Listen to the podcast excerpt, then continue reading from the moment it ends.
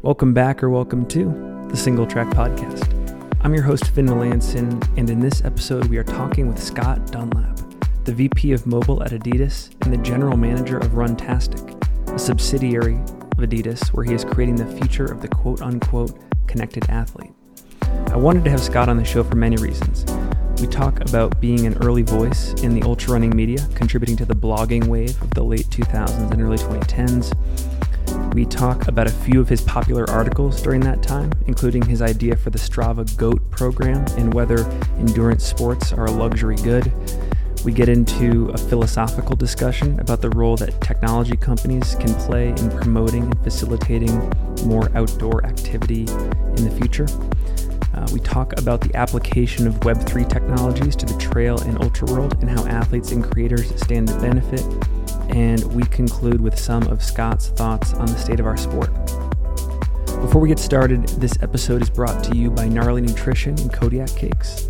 Use code SingleTrack20 at checkout to get 20% off your next order of Gnarly products, and use code SingleTrack15 at checkout to get 15% off your next order of Kodiak products. With that, let's get started. Welcome, Scott. All right, Scott Dunlap, it is an absolute pleasure to have you on the Single Track podcast. It's so fun to be here, Finn. Um, I really enjoyed the podcast episodes you put together, and I was really flattered when you when you reached out. So yeah, this is going to be great. The pleasure is all mine. Um, there's so much I want to cover today. You've had some really interesting takes on the intersection of trail running and philosophy, and sort of like the fate of our globe and our universe. And you've you've talked about Web three before, and uh, you are in a fascinating position at Adidas with Runtastic, but just in case there are listeners out there that aren't familiar with your background and, and how you got into our world, can you just talk about like your entrance into trail and ultra running and, and what drew you to the sport and what made it such a focal point of your life? Yeah, my pleasure. Um, well, I guess I have to go way back. So I grew up as a an Oregon boy in Eugene, Oregon, and this was sort of in the time when you know Nike was coming up, and uh, and in general, if you know Eugene, Oregon, like everybody jogs, everybody runs. It's fantastic. I didn't do that much at the time, but I I would uh, be remiss not to acknowledge that that had a big part of me jumping into trail running later. Um, did some backpacking, love the outdoors, but it was really when um, I moved to California, Silicon Valley, in a town called Woodside, California. And my wife and I thought it'd be a great idea to buy this house that's in uh, a county park called Huddart County Park, and it literally is in the park. Um, so you, there's a trail going across our side yard, and I think it was week two. I heard cheering and cowbells, and I, I had no idea what was happening. And right at the bottom of my driveway, there was an aid station, uh, and it was Pacific. Uh, Coast Trail Runs putting on a 50K. And as I walked down with my coffee cup, I'm like, how far? Like, what are you doing? And of course, at that point, it got in my head and I, I, was super interested. And I had these wonderful trails there. So it's like, why am I going to a gym? I really should just explore.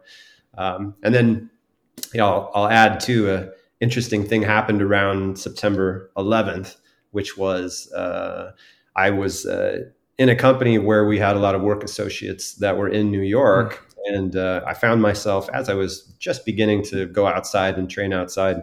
Um, was in New York just a couple days before September 11th. Terrorist attacks happened, um, and the way I found out was I'm on the trails and my phone's ringing and everybody's trying to figure out if I'm in the World Trade Center building. Um, and it was such a, a, life moment to be like, well, just by chance I missed it, and a number of my colleagues, unfortunately, were were killed in that time. But I, I spent a lot of time sort of walking the trails and running the trails with my dog. My dog Rocky, who is a pug, and I think a lot of the locals remember this. It's like you shouldn't run with your pug, but I couldn't stop this pug from running on these trails, and I was a bit embarrassed that I couldn't keep up with the pug. Um, and the pug actually got me in shape over a couple of months. Uh, so I, I uh, wasn't working, and it turns out if you don't work and, and all you do is run with your dog and take naps and enjoy yourselves in the the forests of California, you get in shape pretty quickly. And one day we stumbled upon another race that was in, proce- in process. All the people had numbers on, and they lured me in. They lured me in to come try a short one to start. You know, 15k. Uh, we'll try 20k, and then of course from there, uh, a couple hundred, you know, marathons and ultra marathons later. Uh, I, I, can't uh, figure out where I end and the trail begins now.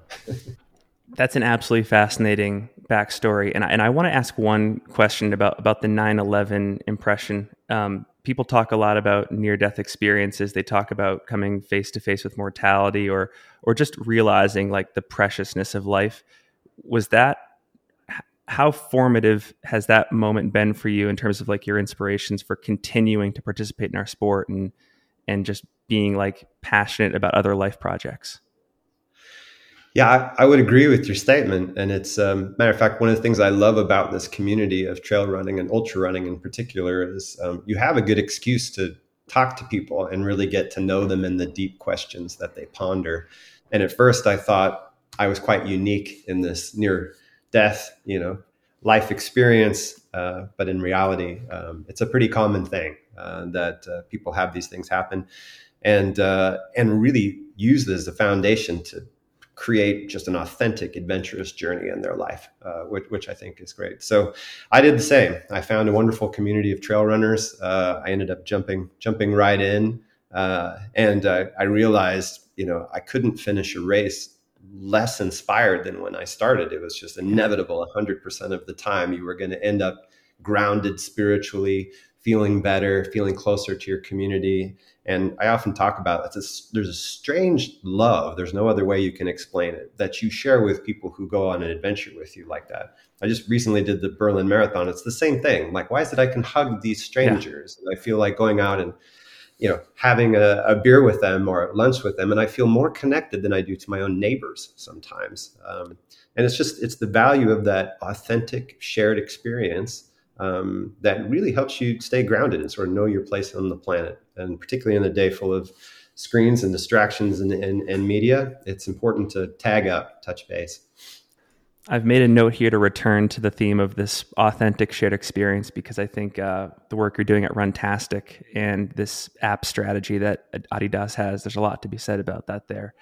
Um, one another interesting note about your backstory that interests me is you were an early voice in ultra running. Like back when blogs were really the primary medium of communication in our sport, you were right there as like one of the the top writers. And um, before we get into like the nuts and bolts of like what you were doing there, do you ever foresee a time when like the written word becomes prominent again in our sport and like athletes are are using it on a regular basis and media people like myself resort to it, or is that a bygone era?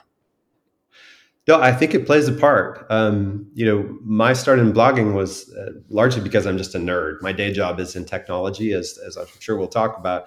Um, and my issue was that I was meeting all these great people at every race, and they would all email me because they knew what my next race was, and they'd say, "How was that race in Colorado? You know, California."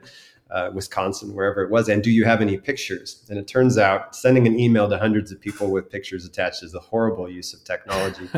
um, but the blogging, um, particularly the RSS feed, and this idea of subscribing to a page was was quite new at the time. And, and it was a natural place. Just put a bunch of pictures so people could follow along what the what the adventure was. I enjoyed um, finding out the voice I had as a writer. Um, and in particular, uh, you know, it started off very much just sharing my own journey, but then it quickly became the people I met along the way. As I got faster, I could actually usually talk about those that were up front, at least the first half. I couldn't always uh, pace with them the whole way.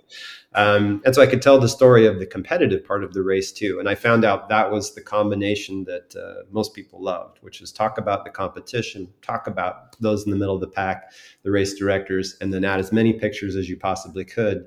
And then suddenly it was hundreds of thousands, millions uh, of people.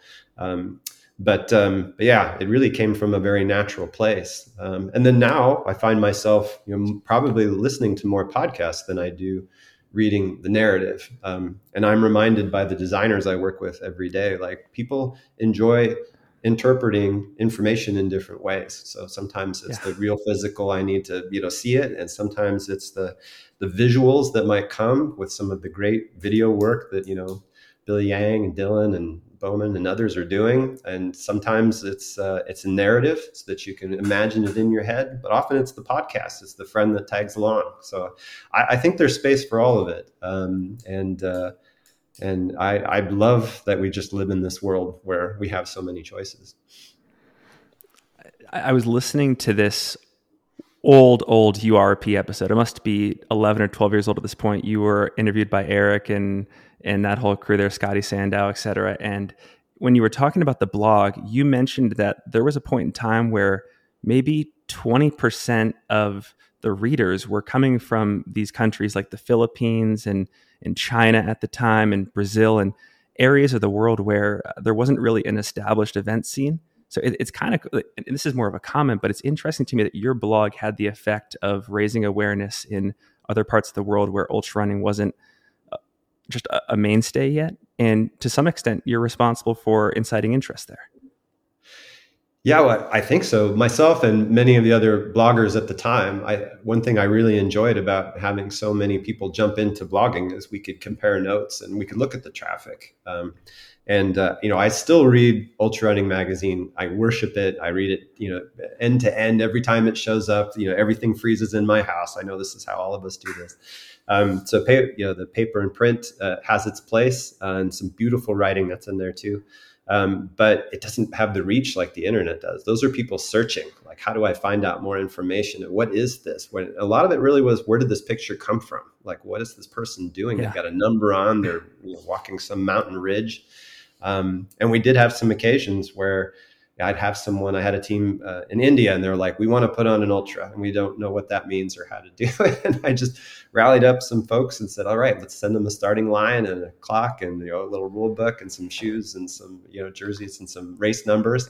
And, you know, they just went around in circles for a while and they sent these yeah. beautiful pictures coming back. Um, but they also said, it's fantastic. Everybody loved it. It was a wonderful experience. It's everything we hoped it would be. We're going to do another one. Uh, and I often would say, why do I put so much time into blogging at the time? And I would say it's for that. You know, it's about every third or fourth story, a comment that would come in like, all right, you got me. I'm going to try it. I now signed up for this race. All right, that's it. We're going to put on a race here. And I was like, all right, this is the natural proliferation of this community. Yeah. Um, and if this is how it happens, that's great. Uh, yeah. Well, it, it, it's super cool because, you know, I look at blogs and how you're able to access them via Google, which is obviously the largest search engine in the world, and discoverability is relatively seamless. In the podcasting space, for example, like you look at the search engines built inside of Apple and Spotify, it's pretty, it's still, in my opinion, pretty unsophisticated at this point. It's pretty clunky. It's hard to find things. You have to type in like the exact keywords. And uh, so I guess that's more of a comment on like if I want to have like impact and reach, uh, I'm, I'm largely reliant on word of mouth and uh, people like sharing episodes as opposed to um, uh, the, the, powers of Google and Yahoo and stuff like that.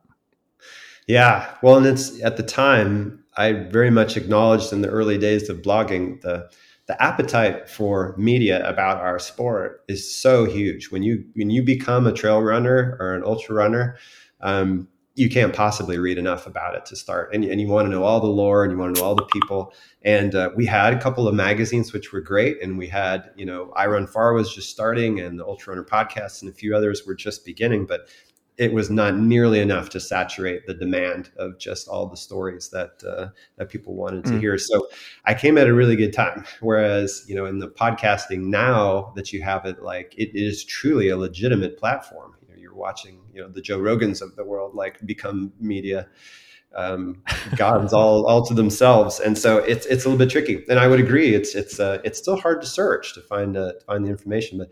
I, I know um, you had asked me earlier offline about you know synchro blogs. Um, yes, a concept. Yes, we did in the blogging community, which was uh, you know four or five of us would get together and we'd all just blog about the same theme. But of course, naturally, we'd have five different perspectives on what that theme was.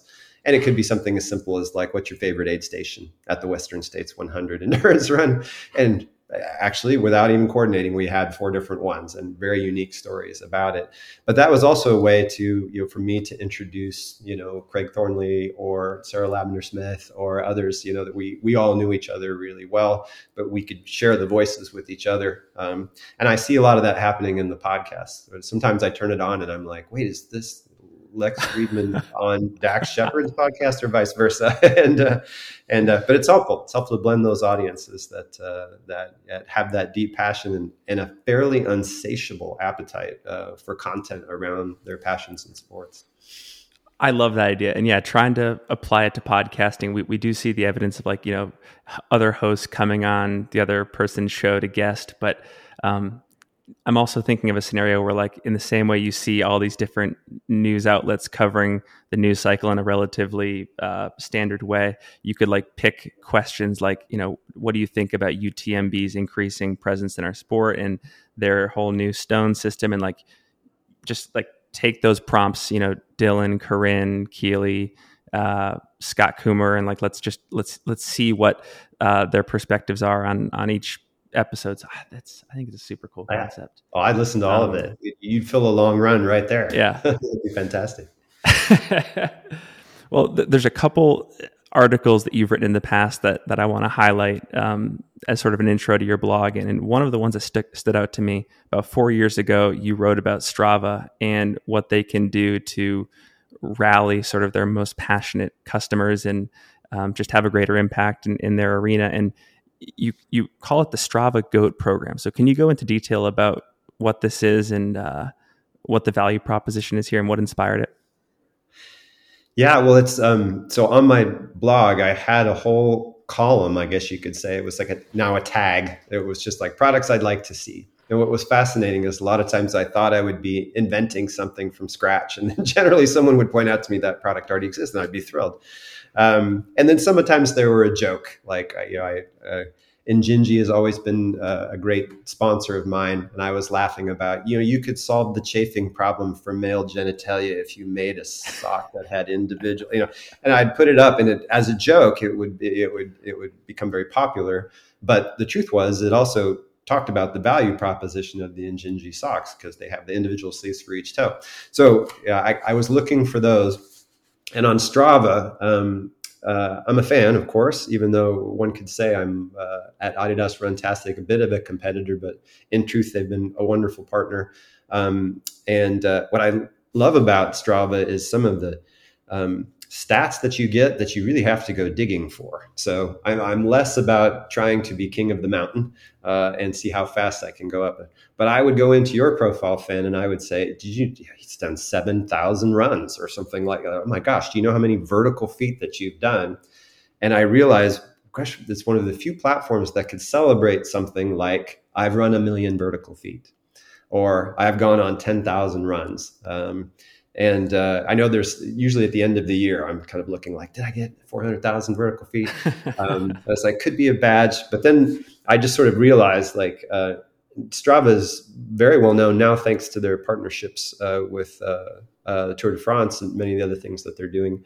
Um, but back in the day, it was like, get the word out about Strava was the most important thing. So why not have a jersey and the jersey says, you know, I've won this GOAT award that says I've done a million vertical feet or cycled a million vertical feet, because you know it would prompt the question. Uh, and it's what I love about marketing is like you see those go by. Maybe it's a sticker on the bike, maybe it's a jersey, but you immediately want to know this person and find out about what the adventure is. Uh, and I was trying to convince Strava. I'm like, I don't think you'd have to give them away. I'm pretty sure everybody would buy them. Uh, but they taught me that um, you know selling apparel to 100 plus countries in the world is not an easy thing to get into uh, at the time uh, but we'll see. Maybe, maybe, it'll come around again. In the meantime i find myself building a very similar thing um, for the, the adidas running app which is okay how can we celebrate the fact that you've gone running 180 weeks in a row? And what might that look like? And is it a digital badge? Would you like it on a physical product um, we can put it on a physical product that you can even recycle for one that says 250 when you you know when you hit 250 weeks in a row.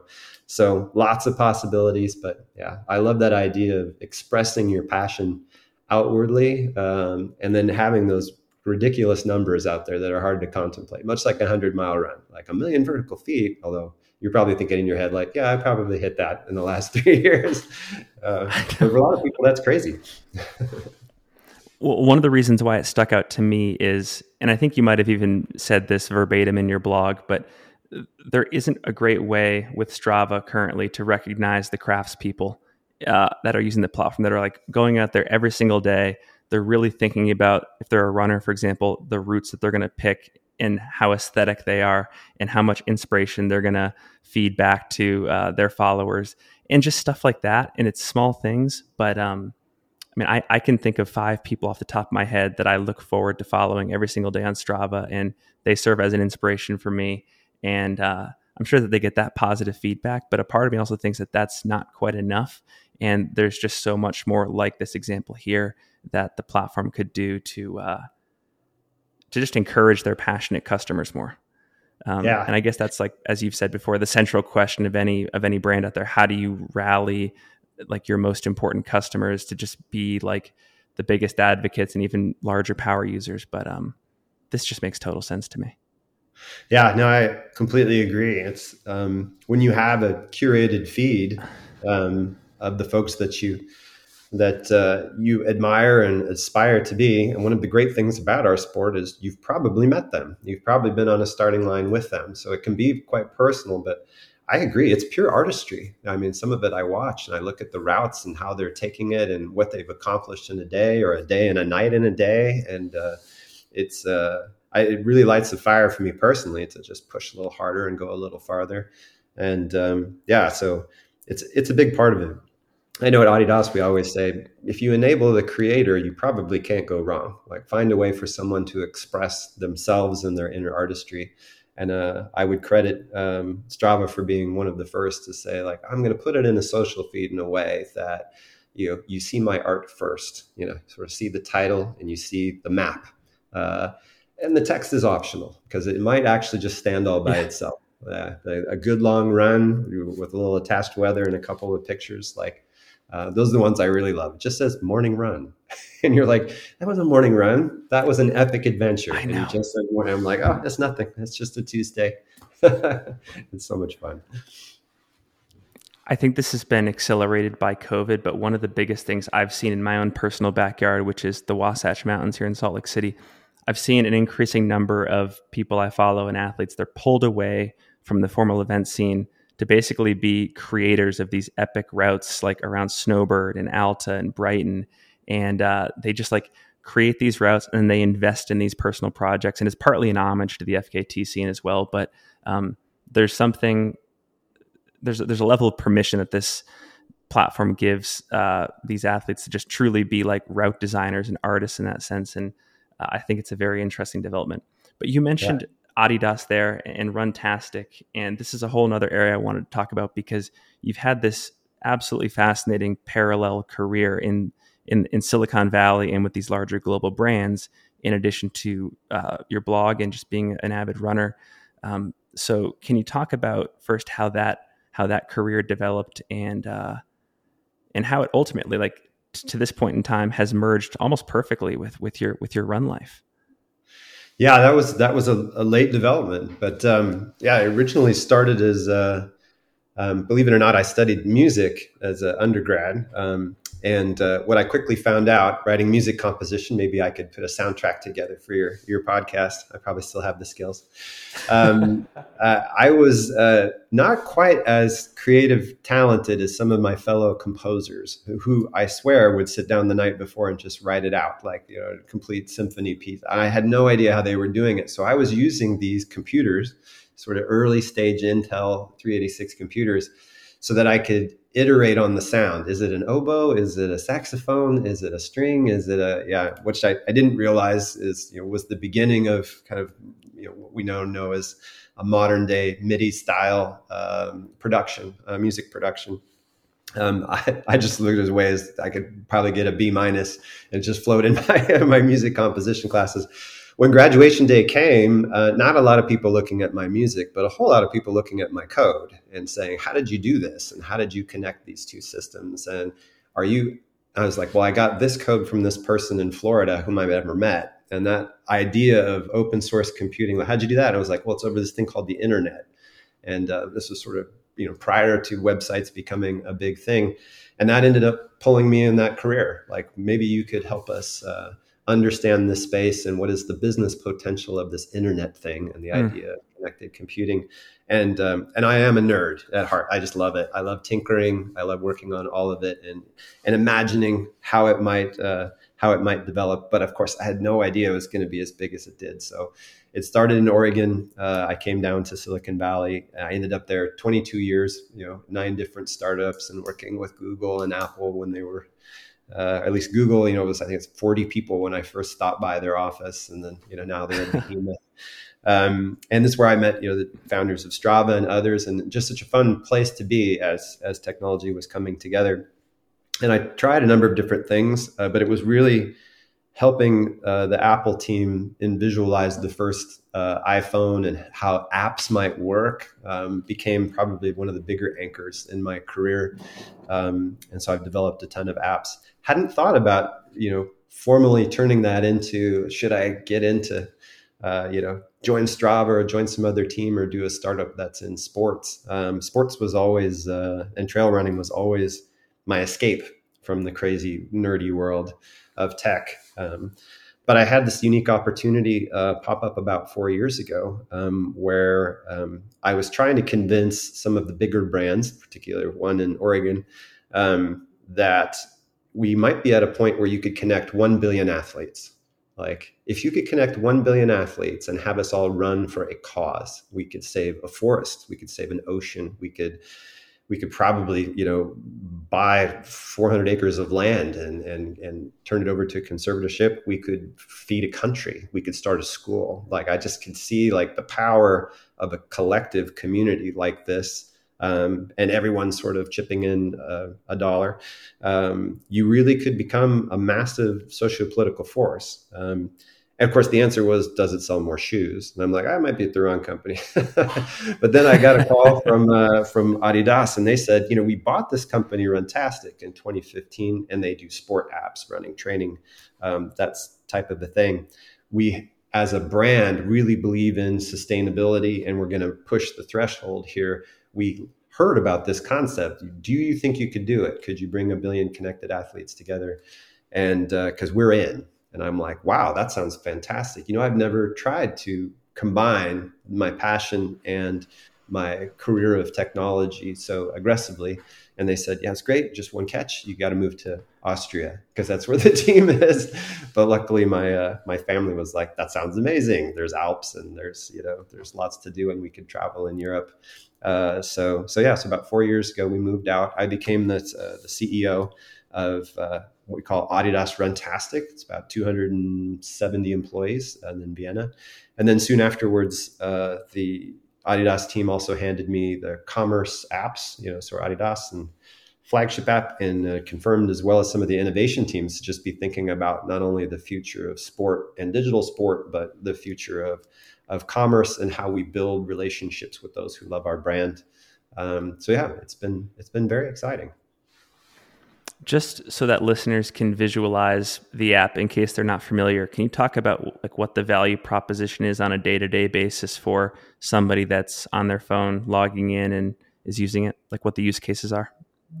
Yeah, because it's it's a good history lesson. Because I know you uh, interviewed Robin Thurston earlier, who uh, created Map My Run. It was actually one of the original uh, GPS tracking apps. Um, I think Strava was right in there, uh, Endomondo, and Runtastic was actually the biggest one in Europe at the time. And uh, and for years they went on um, you know being the app around sports and that was kind of a big breakthrough for mobile at the time first just to have the app but it was such a nice um, natural fit for the mobile phone. You had GPS, you had a screen, you had a lot of cool things that you could you could use to connect. Um, so at its fundamentals, um, it is similar in the sense that you can you know do a training plan, you can track your activities, you can share those with other people. Um, a couple places where it's different is definitely pushed on the you know can we all join together and create a global event. Um, probably the biggest one we're known for is called Run for the Oceans which uh, we grew from you know being 30 40,000 people to last year we had with you know Strava and a few other partners joining us. Um, almost 7 million people joined it was by far the biggest athletic event ever recorded. It's the biggest environmental movement that's ever happened. Um, but I think we're wow. going to double it again. Uh, yeah so it's, it's that same idea of like if you can rally these folks and it was because um, with the support of Adidas we could put a mechanic in that says for every 10 minutes that you run, we promise to go to a beach and clean up, you know, 10 plastic bottles. Um, yeah. And we'll make that commitment and everybody just go crazy. And then I think the bill came and it was like 500,000 tons of plastic we needed to clean up. And we're like, absolutely, this is great. Like, why wouldn't this be great? Um, and it helped us talk about, you know, how we often take that plastic and turn it into a recyclable material that we can use, um, which which feeds the brand. So this idea that you can be a part of these large communities, that's that's one very unique uh, part of the Adidas running experience. Um, and I would say the other one, which is quite new for the US and the UK, um, is uh, you get membership points. So you can run and earn your way into a free pair of shoes. You can earn your way into a discount.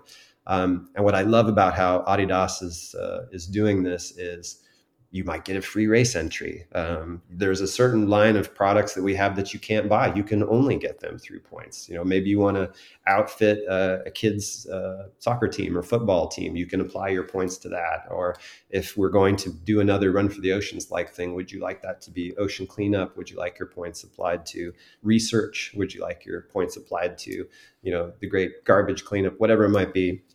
And so it's points um, that are not only rewarding, but it also allows you to express yourself um, yeah. within the brand in a pretty unique way.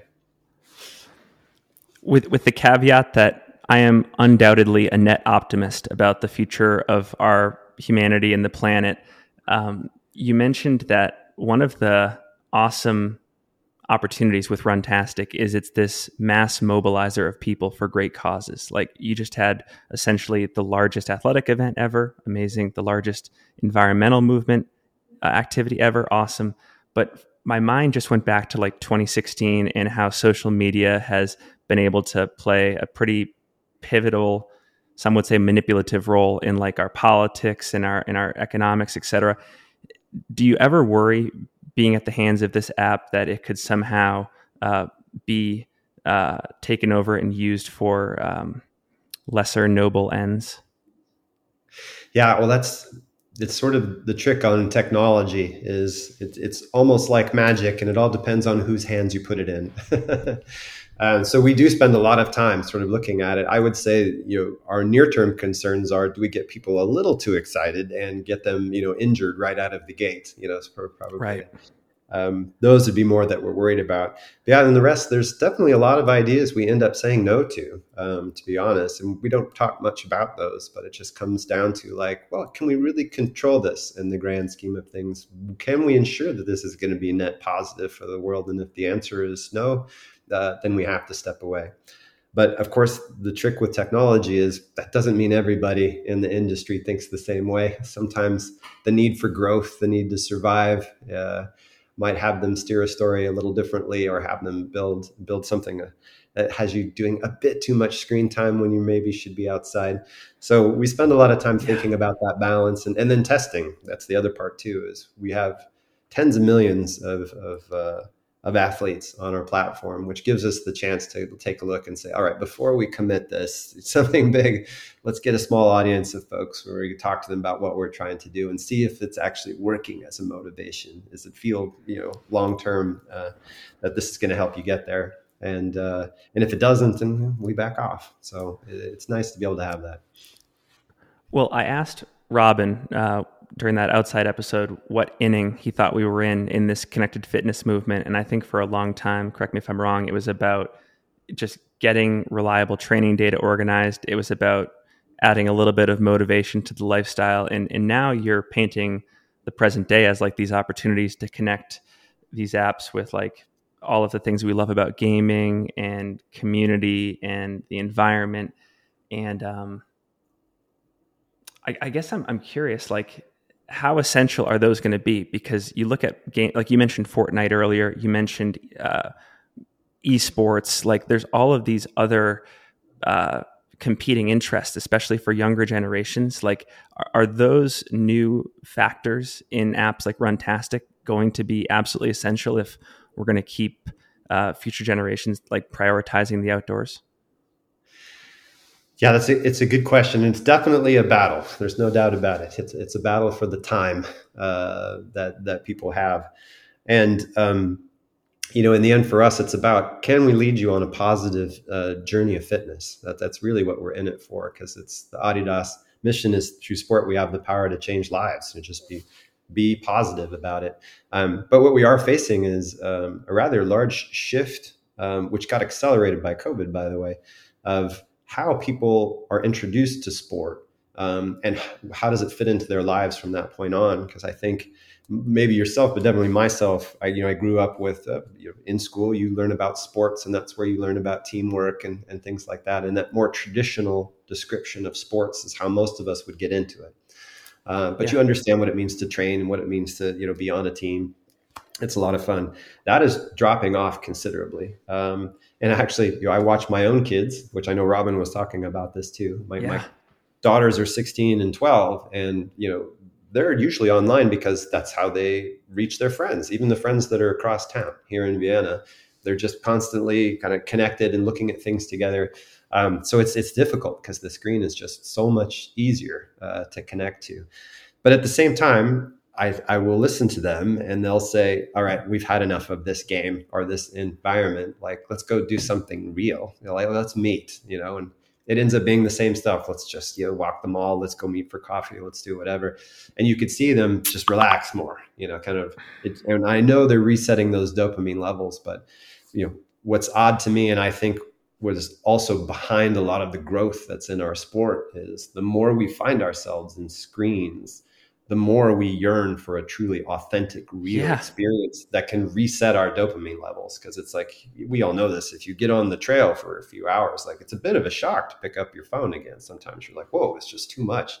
What you didn't realize was, well, when you stared at it for hours beforehand, it was using its own algorithms to give you as much visual stimulation as you need to, you know, peak out your dopamine. But the only way to reset that is to just put it down and get outside and and change your change your perspective. So when I see the growth in the sport that's happening, I just look at that and go, I bet that's it's actually technology that's helping drive that, believe it or not. Um, but yeah, so it, it does put me in a weird spot where I have to think about, um, okay, well then the gamification in a digital app might actually be the key to get a lot of kids who don't see sports in a traditional way, like in yeah. a school on a team to think about running outside. So you, I'd find myself in conversations with uh, Epic Games or or other platforms saying, "Well, how about to level up on this level? They have to run around the block twice." You know, or how about you know just up to the top of a mountain in order to, in a very Pokemon style, pick up the thing that's going to play out in the game, or you know maybe we unlock things in our apps that only happen when you've you know exercised three times that week and I'm finding a very receptive audience uh, in all of these partners to say, yeah, this would be great, like because it's we, we need to keep it at a balance. Uh, otherwise, uh, we end up just turning all the knobs up to the point that it becomes a, a fairly unhealthy, addictive behavior. So, so yeah, we'll see. There's lots to do. There's no doubt about it, uh, and it's much easier if you if you don't take the bigger picture. It's much easier to just build something that's uniquely addictive but uh, for long term growth, uh, well, it's, it's got a balance. I want to talk a little bit more about these gamification trends in a second, but you had another excellent blog post about endurance activities and ultra running being increasingly these quote unquote luxury goods, and that you know, as the years have gone on in this tech era that we're in, really only the wealthiest people uh, have the privilege of turning off their phones, stepping away from their computer screens, their TVs, etc., to just like enjoy default life.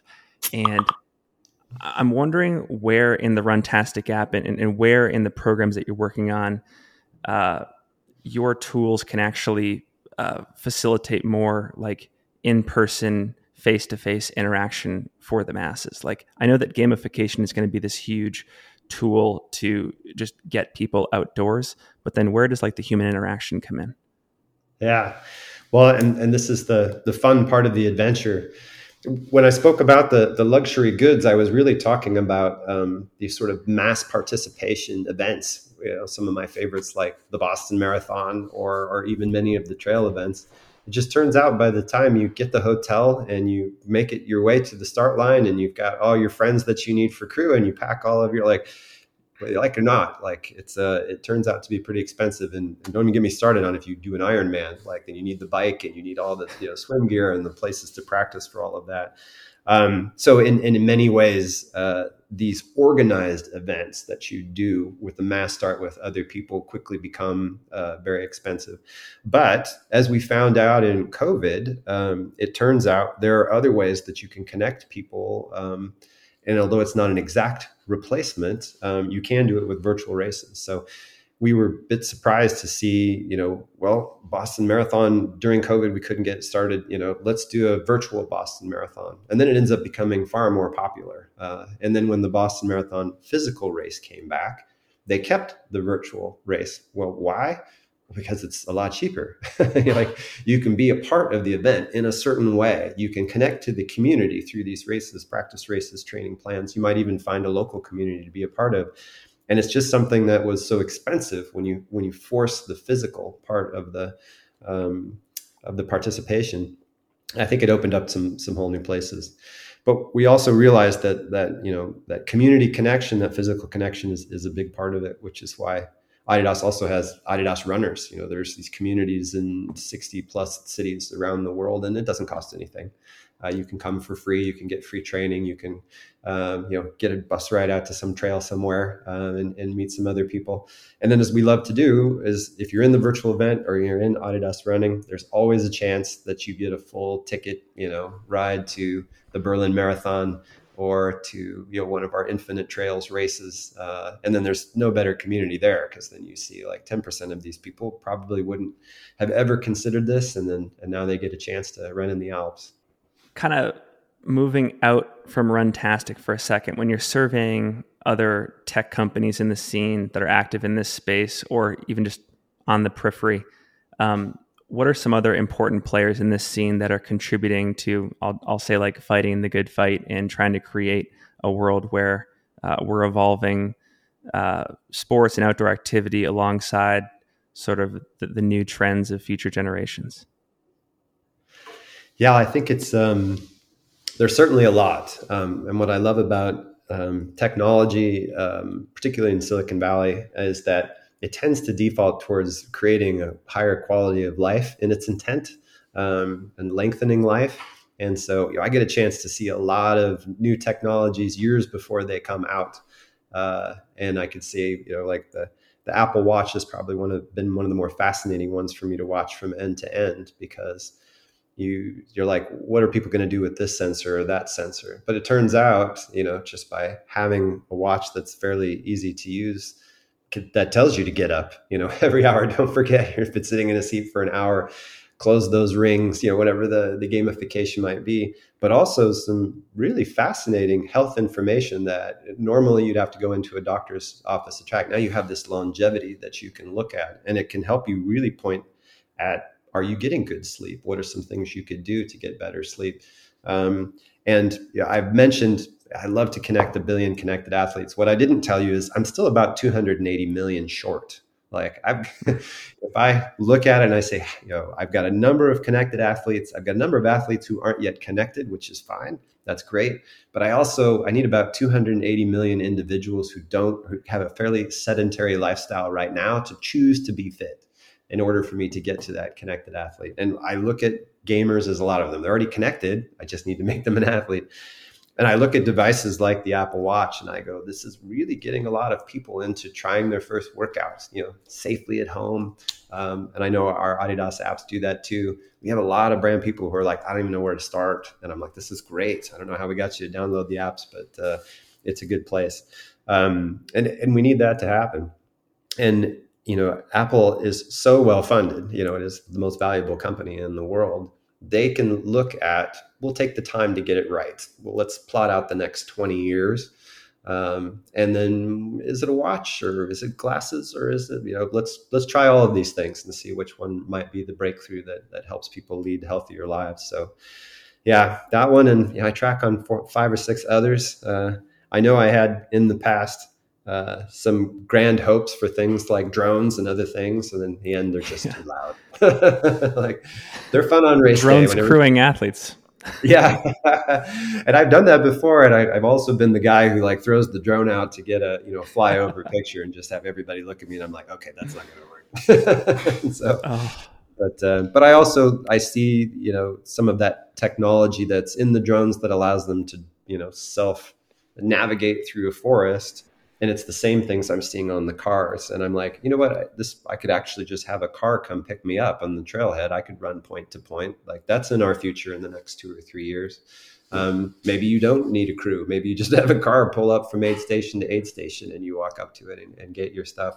Um, I, I think we're all going to be surprised that it's not that far out. That's probably two, three years out. Um, and uh, that certainly would be convenient, wouldn't it? you mentioned the one the one billion connected athlete goal earlier, and this is a little bit of a philosophical question. It's it's super hard to forecast, I know, but I would imagine that um, as the as the entire world becomes like a potentially running dominant culture, like there's this global running culture. Do you foresee any like major societal shifts in consciousness or our physical world looking differently because just more people have committed to like the lifestyle that you and I and the listeners of this show love and do on a daily basis? Well, yes, um, and I think it's one of the reasons I'm I'm driving my teams to do it, and all of us are working together on it. Is it's you and I know this, and particularly if you have friends who you know haven't been in the sport and then they come into the sport. Um, first you calm down considerably, which is fantastic. When you're kind of out there at your own pace instead of having media being screamed at you at every angle, um, it's a lot easier to be more peaceful and thoughtful, not only about the environment that you're in, but the community that you share that space with. And probably most importantly, just yourself. You just become much more aware of yourself, much more comfortable with yourself. Um, and in, if you can have those long periods of undistracted time there, um, I think you just become a better citizen of the world. Um, I can also run through you know 20 other health benefits in general. It's just very good for you know, uh, lots of things. Anti-immune. Um, I'm a big fan of forest bathing. This whole concept of uh, you know as long as you spend yes. your time with some old trees, you get a nice little boost in your anti-immune system. And uh, and you know I guess one could say I'm introducing meditative practices as well. I'm not really saying go out and find a spot and close your hands and you know and hum. Um, but what I am saying is take the space to yourself. Be bored. You know, like just feel the rhythm. You know, watch the sun start to set a little bit more. Um, it's a form of moving meditation. Um, but I, I, think it just helps center people and and feel a bit more connected. Uh, and it's one of the few things out there that does, uh, to be honest, and doesn't have a lot of uh, trade-offs uh, and downsides to it. Um, I think Robin said it beautifully. It's like if I can just get them outside, I, we're winning. You can walk, you can hike, you can yeah. sit there if you wanted to, but it's like that. That's the goal. The goal is make that a practice long enough that you can feel the spiritual, physical, mental, and social rewards from it. Because once you do, it's really hard to turn around and go back to the old lifestyle. I, I love thinking on utopian terms, and um, longtime listeners of the show are probably going to yawn here because I reference this book all the time. But there's a book called Ecotopia, and it was written back in like the mid 1970s, and uh, it's all about how the entire west coast of the United States secedes from the Union to live out like the perfect, most pure ideals of environmentalism. So like they like banish cars and like there's no more flights over the over the nation and um, fuel sources change, et cetera and i've always wondered like especially as you know the internet has made us more interconnected is there a way to create a, a, similar running type nation type country where we're all kind of communing and organizing on like a cultural economic political level around uh, around like our sport? And uh, i know that that's super utopian but um, we've thrown that out there on the pod before. Yeah well and it's and I, I love um, thinking in, in, those terms because uh, you know I, I seen a lot of technology waves come and go. And often it's that thinking that empowers something like, I'm sure you know, the latest one is blockchain and Web3. It's sort of like actually the right people thinking in the right way to say, let me just use this as a way to change the rules of the game. Um, you know, does it solve everything overnight? No, it absolutely doesn't. But you know, I, I, am part of uh, some Web3 organizations, you know, DAOs as they call them, where I'm watching them say, you know, let's just go buy 400 acres of a Brazilian forest and and use the money that we make as people just being excited in this community, buying the NFTs and trading the NFTs to hire all the biologists needed and all the security needed to defend it. And we'll just report back. And the, the reward of the NFT is if we find a new flower or a new bug that's never existed, it happens to be in the acre that you quote own, you know, NFT, you get an extra NFT that you can trade. But I, I just look at it and I go, okay, I've never heard of this concept before. This technology's enabled it, but how wonderful that people can take pride in owning a part of a rainforest that they may never see, but feel like they're a part of it and feel like they're a part of it being discovered. And, and the truth is, they're funding it. They're funding it in a way that we've just never thought possible. And then I watch it sprout up in six weeks, and it's done. Like it's it's actually working. So it's I like that. You know, I, I think technology has utopian power. Like when when you put it together, and, and this one blockchain in particular is seems to pull a lot of middlemen out, which I think inevitably yes uh, helps the the right communities bond together. Um, but yeah, I mean, we'll we'll see. I I find myself also enjoying a bit of the grind in in in the old world. You know, so Adidas is a seven year old company. Um, and they once they took a look at sustainability practice, they got very serious about it, which I, I thought was great. Um, but they're constantly pushing me to say like, you know, why can't we have a shoe that's made to be remade? You know, like use the components to know that it's going to be returned through the app so that we can grind it up and make a whole new shoe, you know, and make it 99.9% of those materials are reused again. Like, what is that? Is that a subscription model or is that just a service that we have? And because we can make the products if you can make the experience work.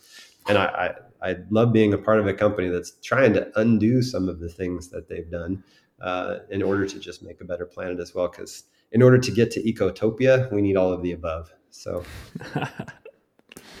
it's it's fun. Um, okay, you mentioned a couple terms there. You said Web three, you said blockchain, you said NFTs, and I have a lot of very smart friends who, when we start to have this conversation, they're either confused they're skeptical or they're openly hostile towards these ideas. So I'm wondering if like before we dive into like a further discussion about this, could you define those ter- like define those concepts in lay terms and maybe even uh, define them in a way that like makes sense to what we're trying to do in the trail and ultra running community?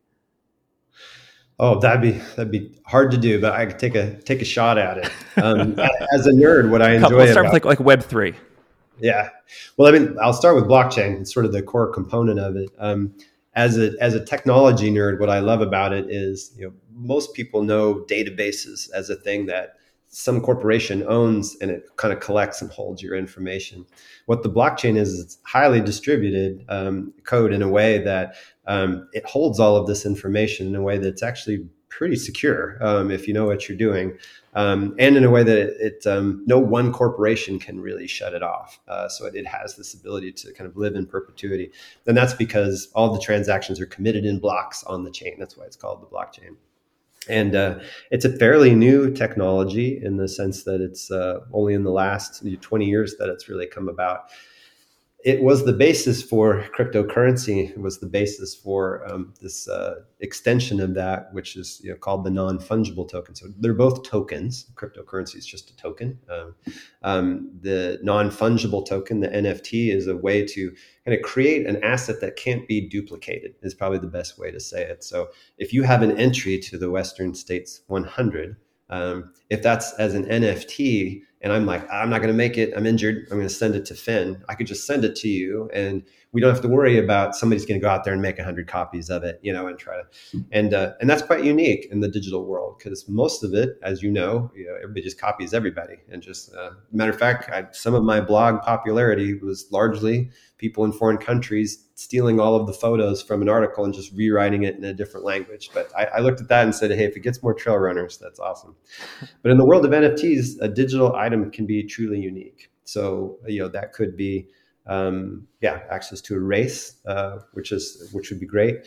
Um, it could also be you know a badge or reward or something like that. Um, a very popular one right now is the the intersection of gaming and NFTs um, that allow you to, you know, if you're good at a game and you end up leveling up, you could sell off a character. You know, you find a certain treasure, you could sort of sell that off. So it creates an open market for a lot of these capabilities.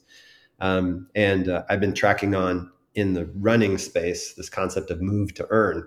And it's yeah. this idea of yeah i have a game and i buy an nft shoe. I'm earning this cryptocurrency. I'm playing the game. I'm leveling it up. I could sell that shoe off later. Um, it's it's an interesting twist. It is as much gaming as it is moving. Um, but if it's getting gamers to move i you know i'm, I'm generally quite bullish on the concept. Um, but i've seen some pretty wild swings in those marketplaces. There's been uh, times when people feel like they're going to retire off of what they're making and then there's been times where people feel like wait a minute i'm only making a fraction of a penny a day. How could this possibly be be worthwhile? But what i do love about it is um, in every community of these move to earn games i've been in a majority of the audience are gamers who had no intention of exercising. And they find themselves exercising an hour a day. And so it's fun to read the comments. They're like i'm sleeping better you know? I just have a general more positive outlook. My pants don't fit the same anymore. Is anybody else feeling this? I'm like you're walking. It's fantastic. Like you've actually made a fundamental change in your lifestyle because of this game. And so so i know it's powerful. For those of us who just get satisfaction uh, out of just being outside and running hiking already it's it's probably incremental. If you like games you know it, it could be fun. Um, but as a overall technology platform uh, this ability to have a smart contract that's what's in the nft to like capture a transaction to have digital ownership um, to exchange that ownership or sell that ownership or level up and then sell it um, it's pretty unique. And so i think we're in the early innings of seeing what it could do. Yeah like the, the, in the with the nft stuff like i've seen like jokes out there on the internet where like someone just like photocopied an image and like hey isn't this what an NFT is? Like I just I just hit, hit like like I took a screenshot and like I I have what that person has like that piece of digital art. So what's like the rebuttal there? Yeah, that's the right click save as. we often say in the Web three world is like, which is true. Like you're making a digital copy of it, but does that give you access to the community of people who you also hold that NFT? Are any rewards that are given to you as an NFT made to you? No, you know. So uh, the the truth is, yeah, you don't get it hundred percent because of the digital image. It really has a lot to do with the ongoing rewards that might come from it, the yeah. community that you might be a part of. And we're playing a lot with this at, at Adidas, for example. We we put out an NFT um, with the Bored Apes, you know, and the Bored Apes are an interesting community. Um, people always look at it and go, I'm not sure if I get it 100%. But if you go in and meet who are the Bored Ape holders, it's everyone. It's like Snoop Dogg and Eminem and like all of these creatives. And to hear about how they think about what this community could be is incredibly powerful. So we got Indigo, our Bored Ape, and we put a tracksuit on him. Uh, and then a whole community got together of people who love the idea of NFTs and really love the Adidas brand. And uh, we kind of surprise and delight them throughout the way, like help us collaborate on the next new product. Here's a unique piece of physical apparel that we're going to ship to you because you're a part of this community. What do you think Indigo should do next? Um, and so I, I, like to think about it as um, we have this unique digital way to have an adventure with this fun community. Um, yeah. And uh, they get physical and digital rewards through the whole process. But it's new; it's completely undefined. So, however we write the story with that community, it's it's really just up to us. I like your example of the Western States ticket, and it reminds me. Robin from outside was telling me a story about, or he was just providing like a like a hypothetical, like you could go to their premiere of the Warren Miller Film Festival, and the ticket would be an NFT, and that ticket could then potentially track the number of subsequent days you spend skiing. And based on the, the level of activity that that ticket is tracking, uh, you might get like discounts on future outside products, or you're entered into like a sweepstakes to join their editors at like uh, like the Banff Ski Festival or something like that. And so that's very interesting to me that um, like the ticket ends up having even more future use cases that depend on your lifestyle after the fact and maybe something similar could be baked into like signing up for a race like Western States and UltraSignup. Yeah. Did I get yeah, that kind of right? No, that's absolutely right. Because it's, um, I think what most people miss around the concept of the NFT is it is as much membership to a community uh, of people, and, and you can, you know, you can exchange it. You buy your way in to be a part of it, um, but it's an expression, and, and, you're kind of, as long as you hold that NFT, you're kind of forever connected to that community. Uh, so um, that has, as Robin said, plenty of other examples, but I like to think about it as well to be like, you know, Adidas, you know, if you're a NFT holder, you should have a very different experience when you go to see a football game, right? We should just know. We should just know you're one of these holders. That's similarly to the membership. Like if you're one of our top members, we should we should just know, and membership should have its privileges. Um, what I do know is that you know an NFT holder for you know a Warren Miller ski foam that actually speaks a lot about what that person's interest might be. And you're right, within the token, we can actually track a lot deeper information about uh, how they express themselves in that sport. And so, yeah, it's a, it's a really neat, secure way to sort of carry around an identity, uh, and uh, I think it has a lot of potential. I saw on LinkedIn that you are a strategic advisor for a company called STEPN. And I know that we talked very briefly a moment ago about this concept of move to earn. I think this would be an interesting topic to discuss for the audience because this seems like a company that's up and coming. They're gaining traction. You mentioned that they're bringing in gamers that didn't really have a history of exercising into the fitness space. So, can you talk about what STEPN is doing? And uh, I think maybe spend a little bit more time too talking about like how users of the tool um, like create value and then earn that value themselves. I'm very I'm a little bit confused there.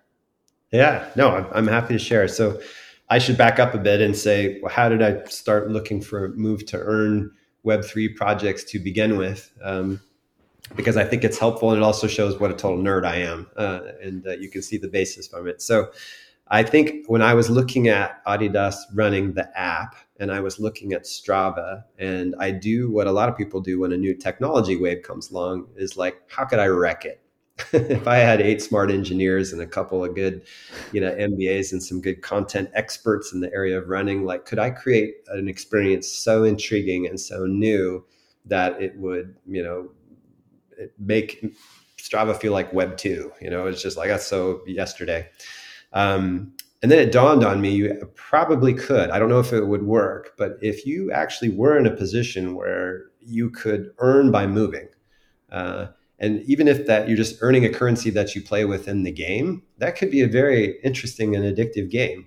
Um, and uh, I started to get concerned. I'm like, wait a minute, I don't want to be put out of business.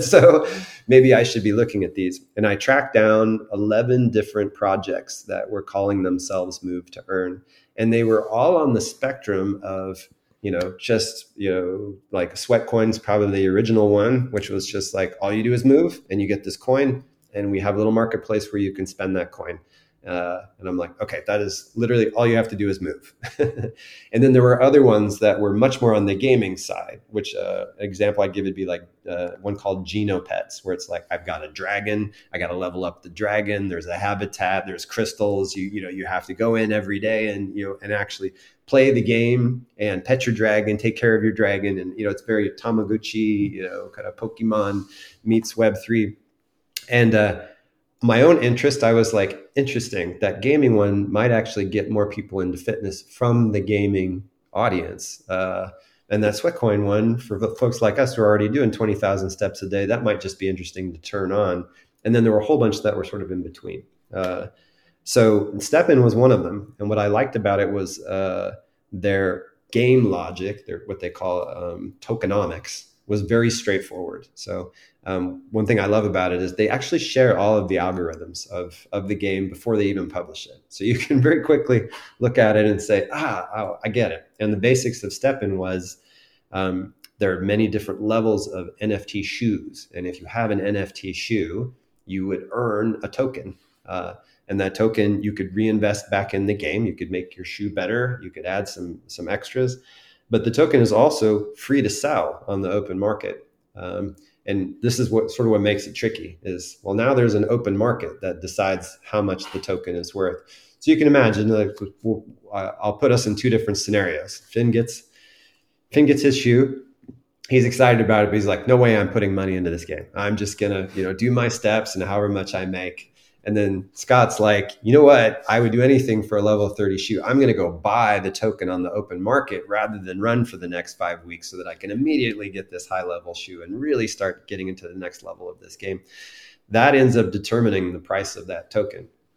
And so what happened in the history of STEPN was there was a mad rush um, when it first came out. I, they were very surprised at how fast uh, Asia Pacific, in particular, users really jumped into it, and it drove the price of the token up to a level where um, it was a thousand dollars to get into the game, and but you'd make you know twenty dollars a day, hundred dollars a day.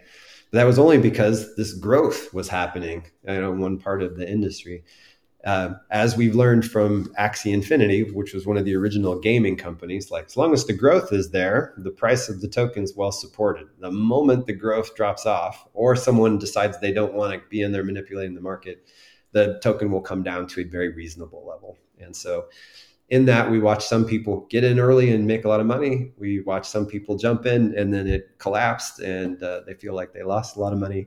Um, but in the end, it's because there's just an open market dynamic. You know, STEPN makes money when I sell shoes to you or you sell shoes to me. It's like a percentage on the market price. Um, and so as long as there's activity in the game and the game is still fun and interesting, they can they can thrive as a business. Uh, so they're trying to introduce you know marathon modes and other fun ways to you know stay active and and compete and different features that you can turn on. Um, and I think, much like any game, if you enjoy it and you really get into the logic and tokenomics of it, um, it's it's uh, it's quite fun. Uh, but if it ends up, it's just and it's now become so much work, you don't enjoy your run anymore. It may it may not be for you. Uh, but yeah, so it's uh, now there are hundreds of employees um, based out of Australia, um, still growing, still doing very well, and um, yeah, I think it's probably one of the more successful not only move to earn projects, but they've probably single handedly brought more people into Web3 than any project I've ever seen. So it's a wow. stretch to get into like, I'm going to buy an NFT that looks like an ape. You know, that's, you got to be a special kind of person to understand that. But this idea of, um, I'm going to, you know, buy an NFT that's a shoe and level it up in this game. It's, it's much more approachable. And they've built a lot of the complexity that you normally have to navigate in Web3 right into the game. It's very easy to get started. Um, so for me, that's what I got interested in was like, hmm, I've got a new technology that is onboarding people uh, into the technology faster than anyone else. And they're doing it by having people move.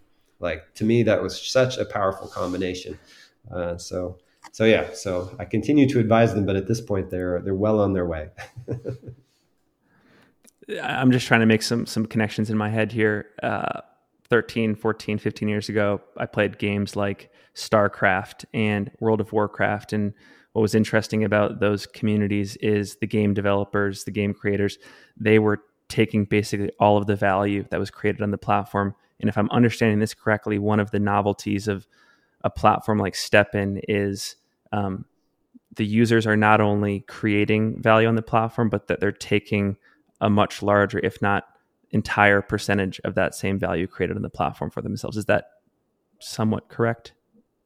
That's correct. It's the, the best way to think about it is um, the ownership of the assets in the game are very clearly in the hands of the players. Uh, so okay. you determine what you want to sell it at, uh, you know, what you want to buy it at. Um, there are ways that you can create value in those assets, uh, but in the end, it's really a marketplace where players just exchange with each other. Um, whereas before, you know, in World of Warcraft and others, it was actually the game publisher who comes up with those assets that you buy. Um, I always think of you know, Farmville, you know, by Zynga. Yes, it's like and even Roblox to a certain degree now, it's like, well, you you pay to buy assets in the game, but you can't ever sell them really. I mean, you can't ever freely distribute them. And in the end, you don't really own them either. like in the end, Roblox really owns all of it. If it shuts down, that's what that's what happens. Um, but you know, in the in the case of STEPN, like you you find that you can take the assets out of the game. You can put them mm. on trading platforms like uh, like Magic Eden, uh, OpenSea, and others. And so that transferability, along with uh, the ability for any player to create and exchange value. That's the uniqueness of it. And I think it's a pro and a con. I mean, it's yeah, it's fun if you're in there and you know what you're doing, but it's also like be careful, be careful what you invest in because uh, you can't control the marketplace. Uh, you have no idea where the prices might go. There's so much more I want to ask you here. I want to be respectful of your time, though. Um, last last question. One of the, one of the themes that we love to explore on this show is the athlete sponsor relationship, and more specifically, just the ways that runners that are committed to the sport, how can they achieve more more security, just financially, existentially, etc. And these days in Web two, most athletes are building audiences. They're earning money via these rented platforms like Instagram, Twitter, YouTube, etc., where a lot of their existence is subject to the whims of the algorithm.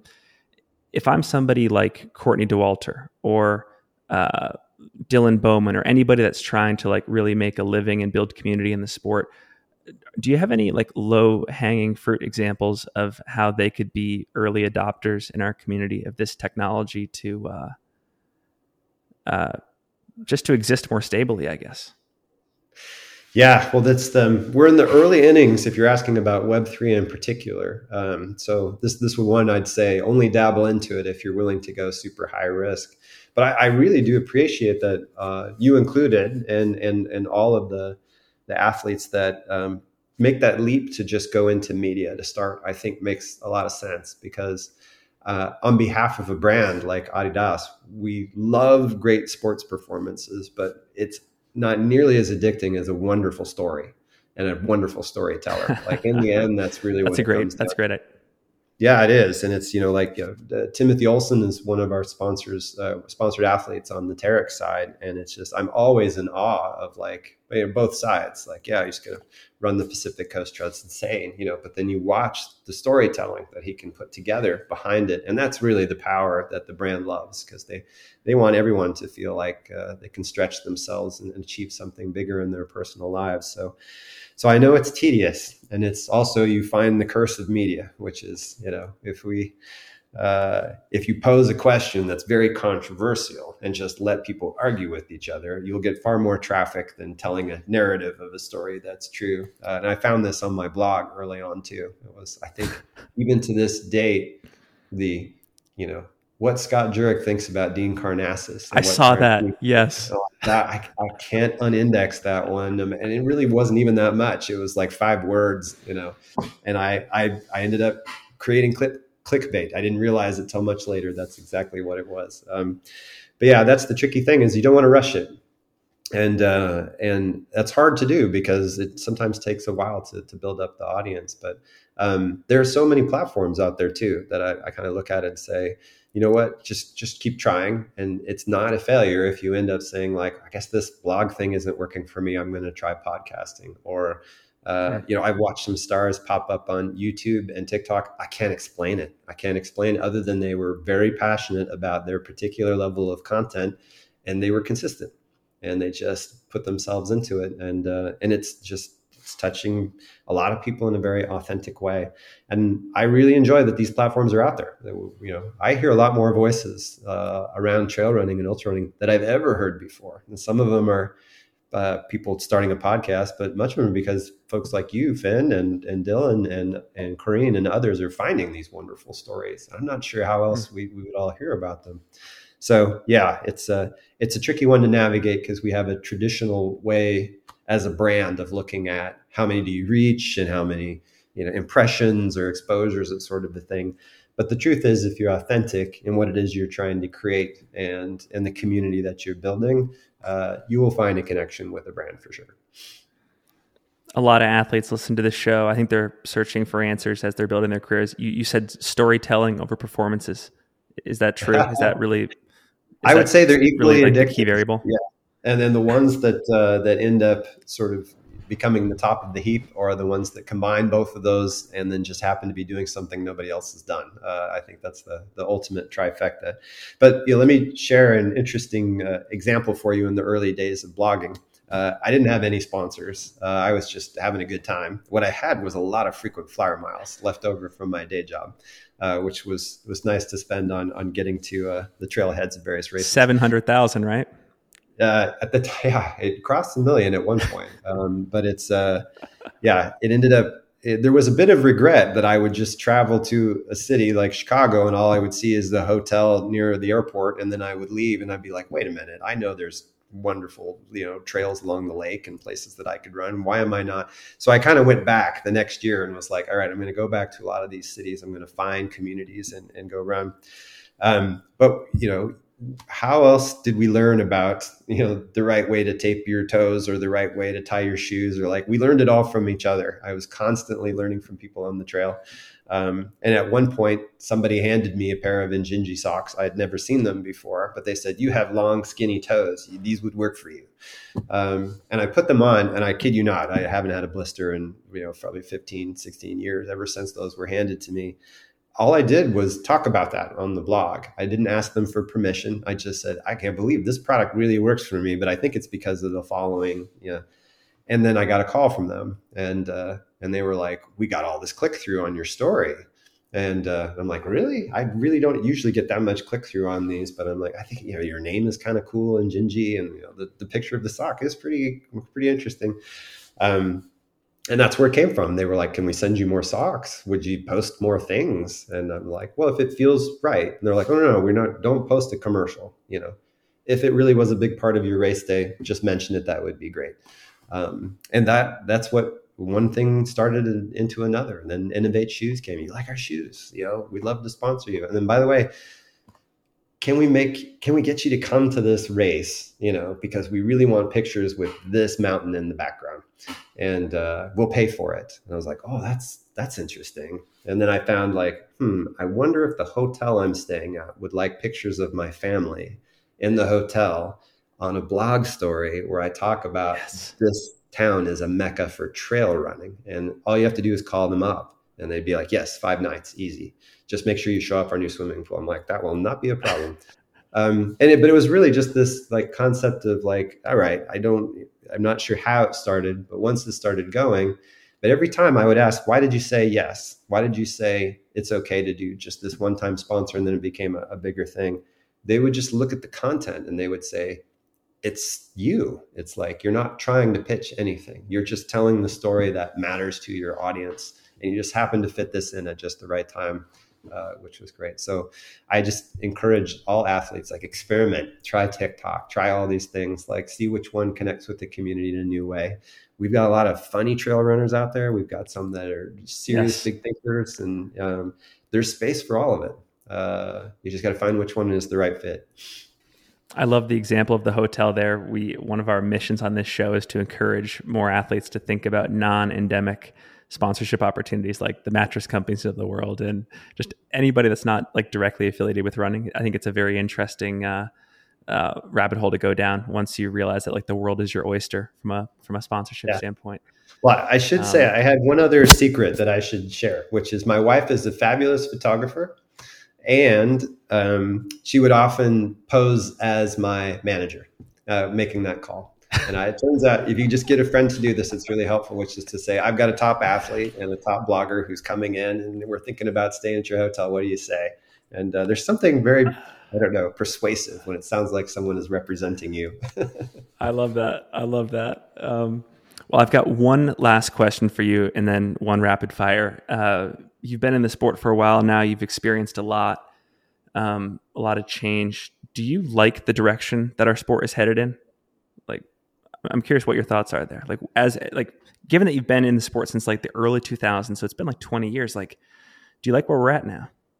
Um, I I do personally, but I, much like yourself, I'm an eternal optimist. So I, I tend to look at it and say every every person who tries our sport for the first time, you know, one out of five of them are going to have a passion for life, and and and you know the amount of positivity that that puts out into the world is is immeasurably large.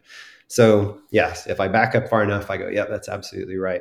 What I do like is that the growth um, seems to have a lot of variety. So, uh, so yes, we have UTMB and Stones and like all kinds, you know, Ironman taking over and putting these epic events together. But I also see a lot of small races that are coming together that really help you identify with the community. I'm watching FKT and other adventures, you know, still exploding, and now there's you know mediums that you can use to tell those stories in fun ways.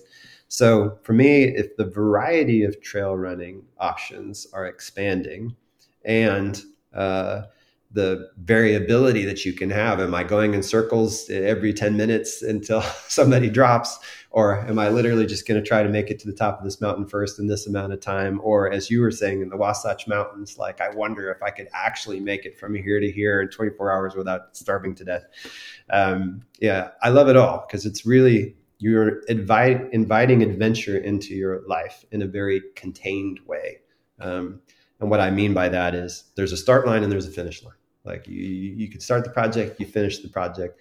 In that time, you experience every emotion possible. In that time, it feels very chaotic and uh, and forces you to focus, which is wonderful. Because so much in life, you don't have that type of start and stop. You know, if you have kids, it just goes on forever. You know, if you are in a relationship, if you're an entrepreneur like you are, like it's just you you can't control the rules, and every day you wake up and it's still going. And so, mm. this is what I love about our sport in particular is it's such a unique combination of community and not just outdoors but deep into the outdoors. You really got to get into the next valley go somewhere that you wouldn't normally picnic or anything like that. Sometimes you got to beat the the sun before it sets. Sometimes you got to go all night and, and see the sun come up in the morning. It's just stretching the horizons of your mind and your spirit uh, in pretty unique ways. So if it takes a big medal to get people to that start line and down that adventure, I'm all for it. You know, I, I know this community will make sure like, hey, if you're gonna have a thousand people at the starting line, you better not destroy this this ecosystem. Uh, I know those checks and balances will will show up because they wouldn't want to do it either and, and not look authentic. So, but that's what I do like. I'm like, you know, there's if you look at UTMB, I'm like, what choices did they have to fulfill the demand that was clearly there? You could make it a 20,000 person race. That would be horrible for the mountains, you know, or you could open up 12 more races. Um, yeah, so I sort of look at it and say, the demand is there. Let's give some people some adventures. And if they want that full packaged one, you know, with the finish line and the spotlights, that's great. Um, because I bet the next race they do is not. I bet the next, or maybe the three races they use to build up to that will be. I really got to know this community. Uh, I just ran one in Vienna. It was like a 45k and I turned out 48k because I took a wrong turn. Um, but in the end, I was like, these 80 people all know each other. They're all just putting on races for each other. Ah, oh, this feels like the old days, the old days of, the, of, California. Like I just found another trail and I got a permit. We're going to put on a race.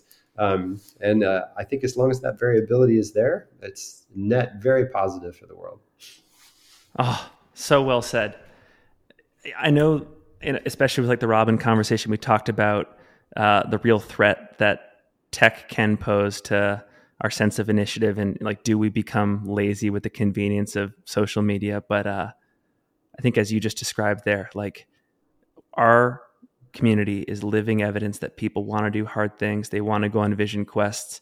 They want to engage in these rites of passage. And uh, i have something to think about now for the rest of the day. This is awesome. Um, the last question I always ask guests if you could put a message on a billboard for all to see, what would it say and why? Uh, it would probably say live life to have good stories. Um, that that's a motto I've had in my life that's worked out really well for me. And but it, usually it's the thing that gets me to say I should try. I should try blogging. I should try podcasting. I should try the drone. I should try. Um, what I love about living live life to have good stories is, as I mentioned previously, it's and invite adventure into a part of your life. Because if you invite it into one part of your life, you become far more adventurous in every part of your life. And uh, so it's the reason my spouse, who does not do trail running, really likes it when I sign up for ultra races.